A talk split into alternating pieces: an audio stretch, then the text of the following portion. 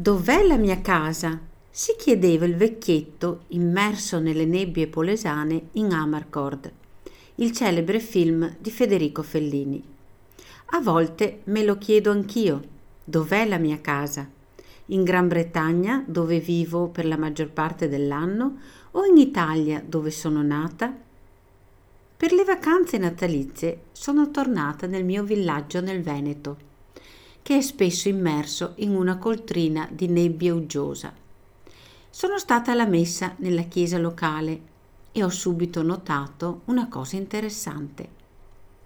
A differenza delle chiese inglesi, quasi sempre vuote, la chiesa del villaggio italiano era stracolma di fedeli.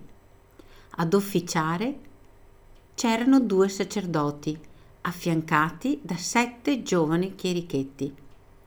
Nella balconata sopra l'ingresso i cantori intonavano le diverse melodie accompagnati dal suono della chitarra. L'atmosfera non era quella di una cerimonia retriva e stantia, ma si trattava di una corale solenne e autentica, dove tutti partecipavano a gran voce.